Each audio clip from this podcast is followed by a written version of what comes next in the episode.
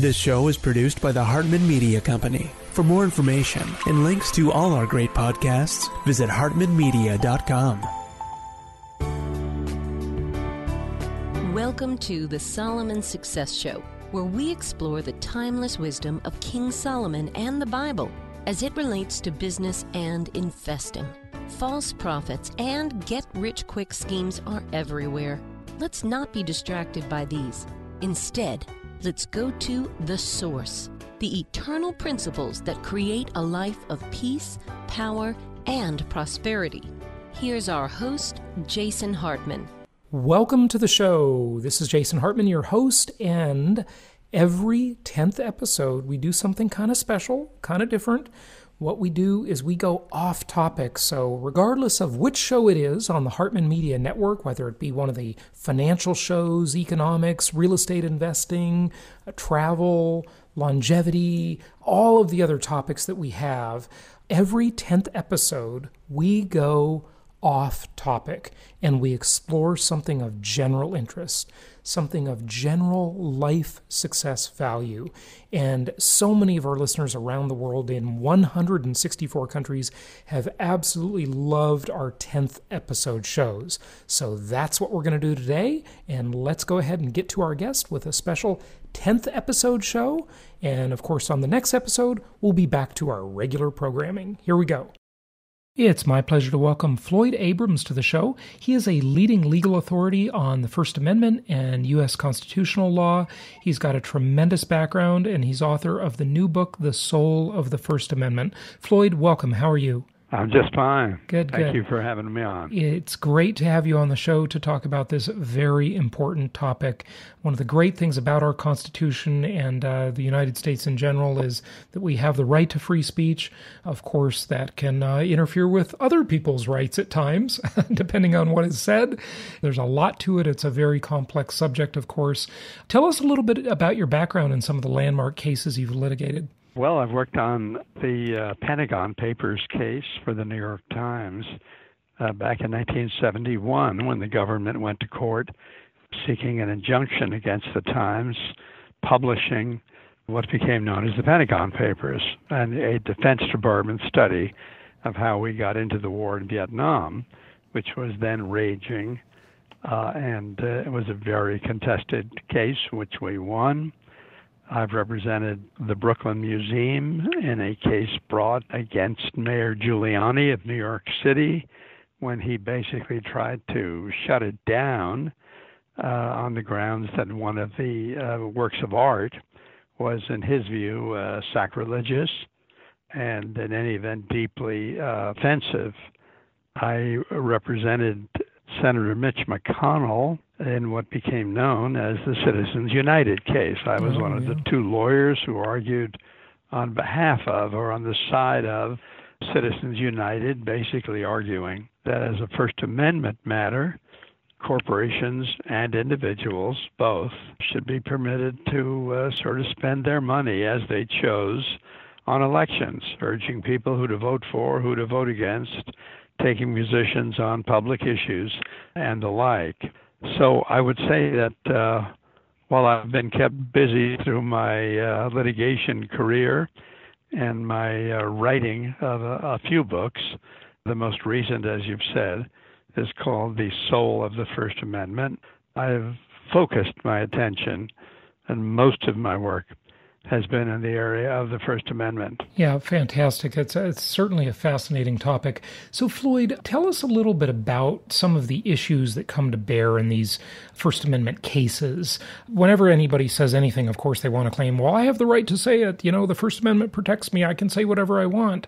But that's not always the case, right? I mean, what are some of the nuances? And of course, we could talk about this for years, I'm sure. so, Sure, sure. because this is Well, a very first, deep, deep uh, topic, right? The first thing you have to know is that the First Amendment uh, only relates to the government. The First Amendment protects us against the government getting involved or too involved with respect to religion, freedom of speech, or freedom of the press. Nothing to do as a legal matter with what private people are allowed to say to each other what employers are allowed to do to employees who say certain things, what neighbors can say. It is a protection against the government. And so it is limited uh, in that way. Now, sometimes the government is larger than one might think. For example, there have been a lot of issues recently on college campuses about who can speak and who not, and what the law is and what it should be about uh, language which is offensive to some people or even uh, outrageous. And as to that, state schools are treated very differently than private ones, ones that are funded, basically full time funded by a state or by the federal government, are subject to the First Amendment.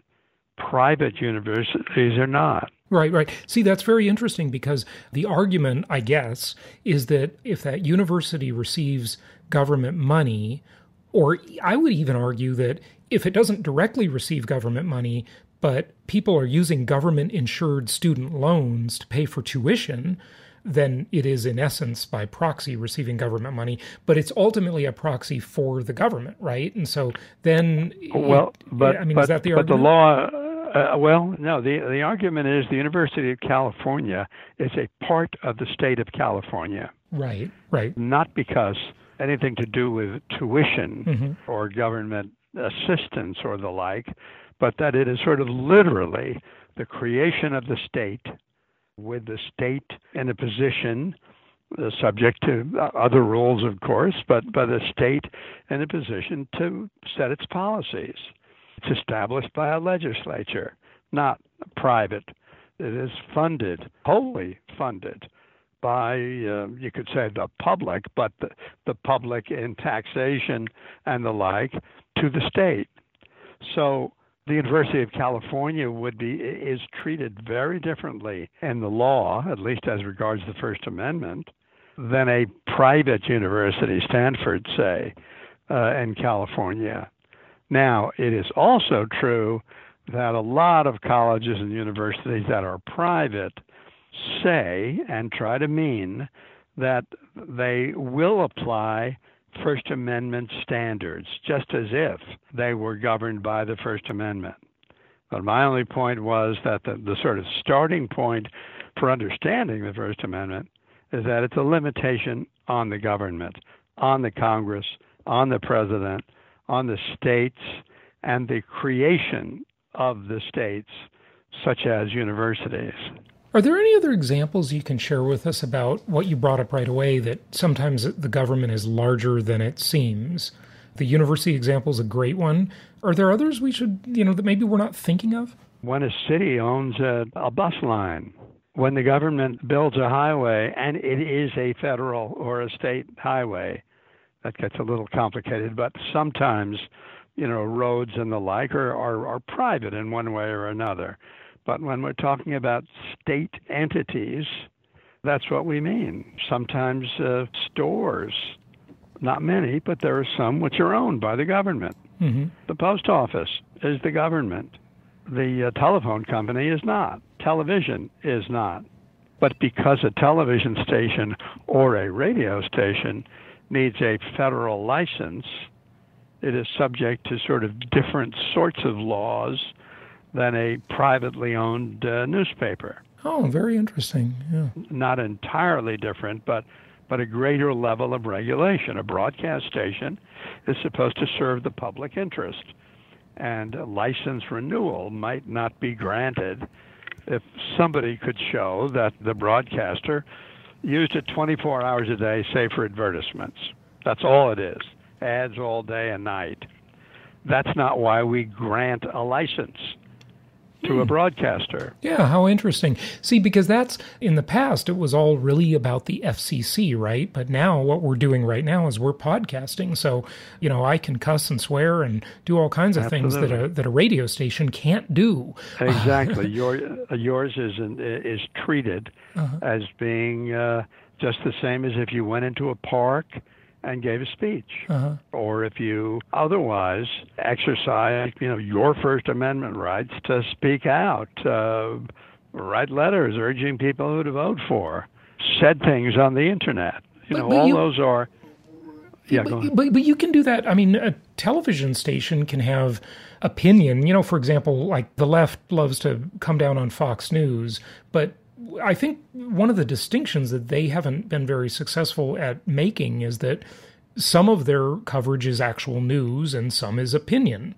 And opinion you know when you're looking at well formerly o'reilly that's an opinion show right? It's he's not doing all news you know he's expressing opinions right, right. Uh, versus the news reporters are supposed to be you know theoretically objective right?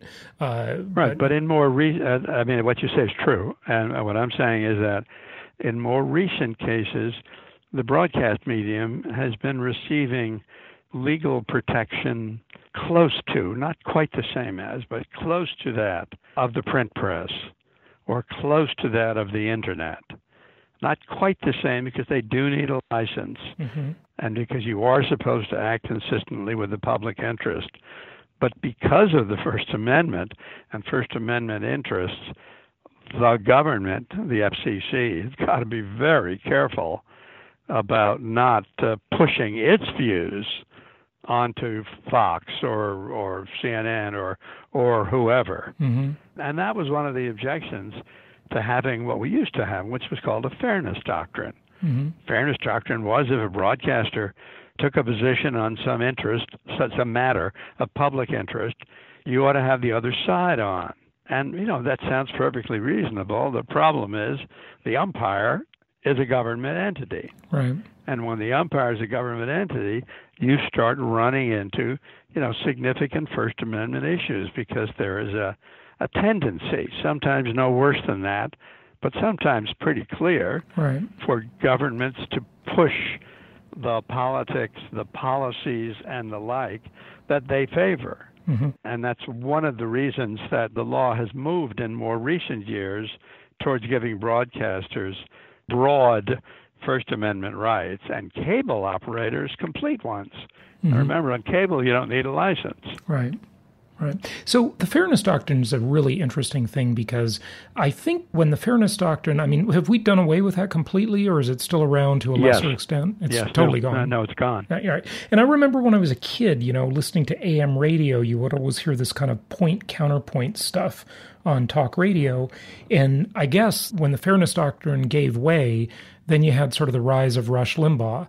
What's interesting about the fairness doctrine, it, that would seem impossible because, for example, you could have one side saying one thing and then you're supposed to say but then you could intentionally put up a really weak argument on the other side i mean how could you possibly i can tell you yeah. I, I used to do a lot of legal work for, for nbc and the sort of agony they went through. Mm-hmm. To take one example, when we were building, when the, when the private parties were, were building a pipeline in Alaska, was very, very controversial.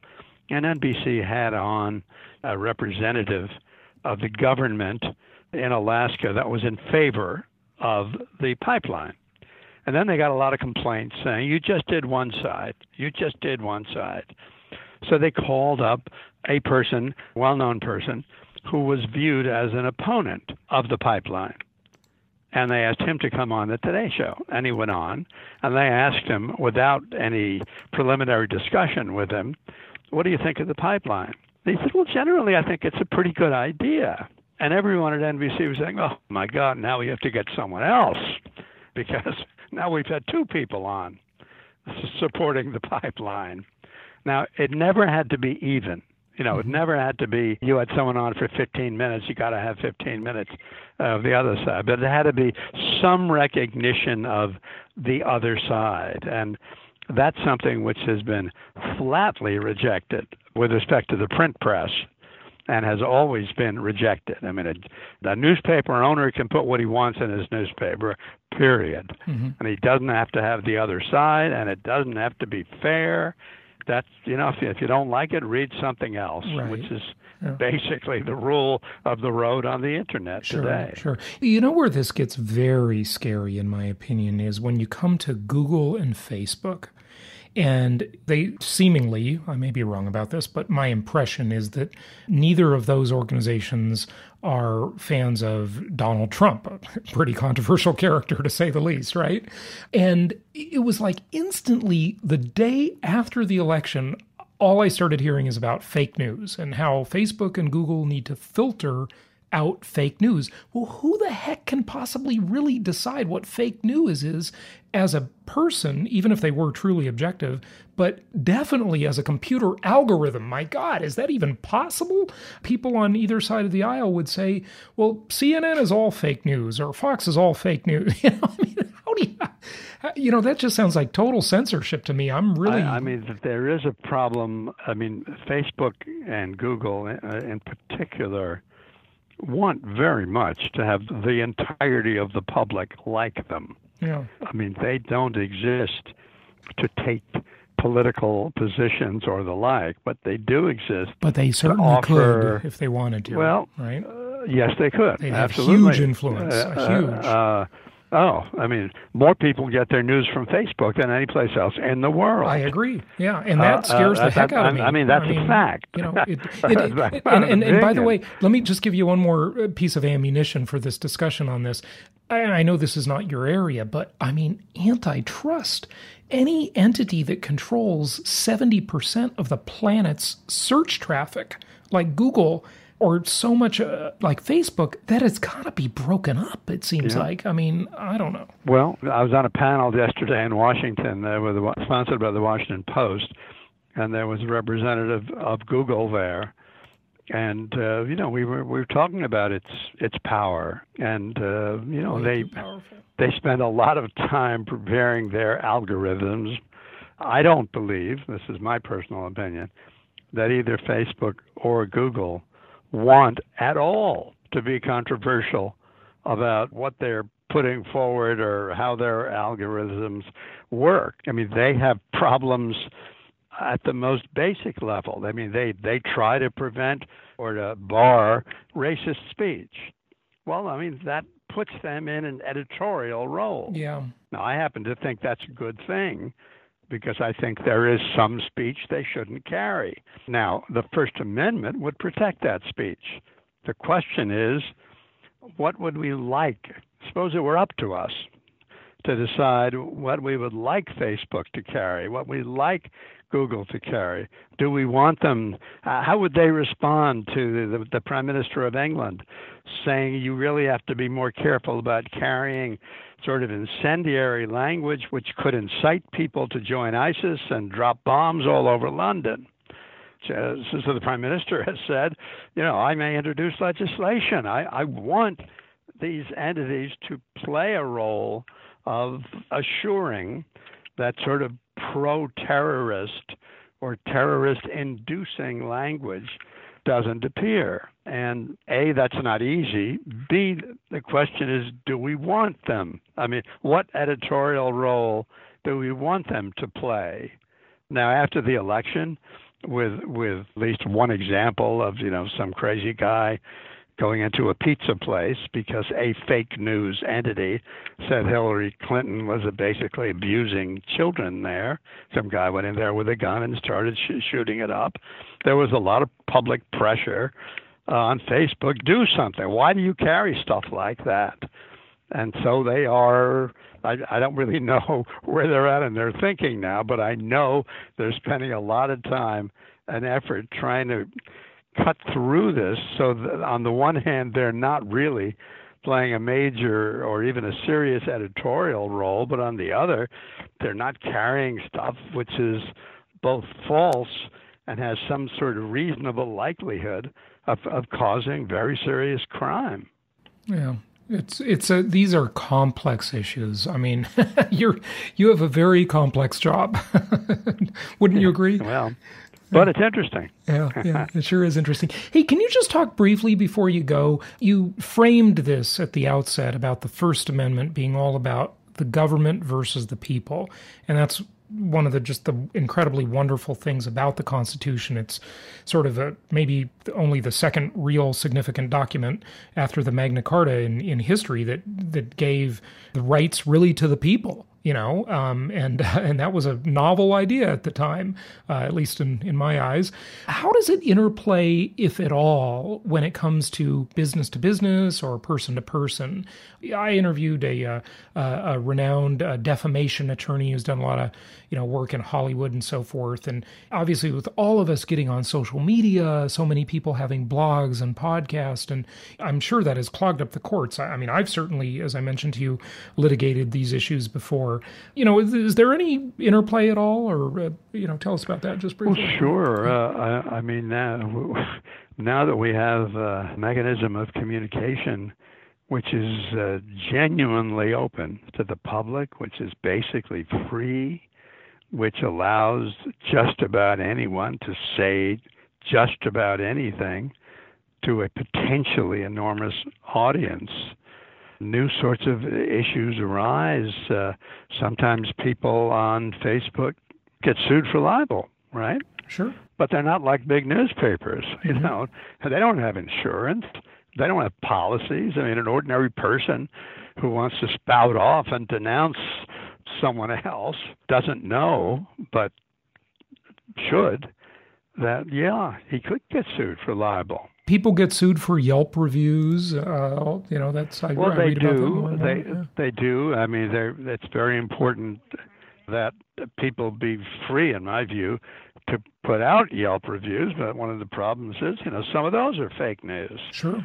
I mean, there are reviews that are submitted by competitors, yep. which make believe that they're really reviews of products from or consumers, services yeah, yeah. or the like. Sure.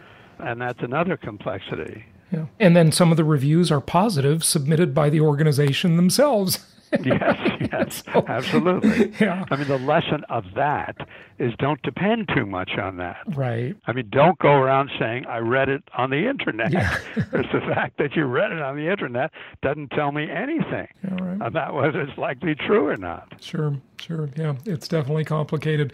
Give out your uh, website or tell people where they can buy the books or, or whatever resources you want to I, share. I don't have a website, but you can buy it at Amazon or uh, other bookstores around the country. And that's uh, Floyd Abrams, and the book is entitled The Soul of the First Amendment.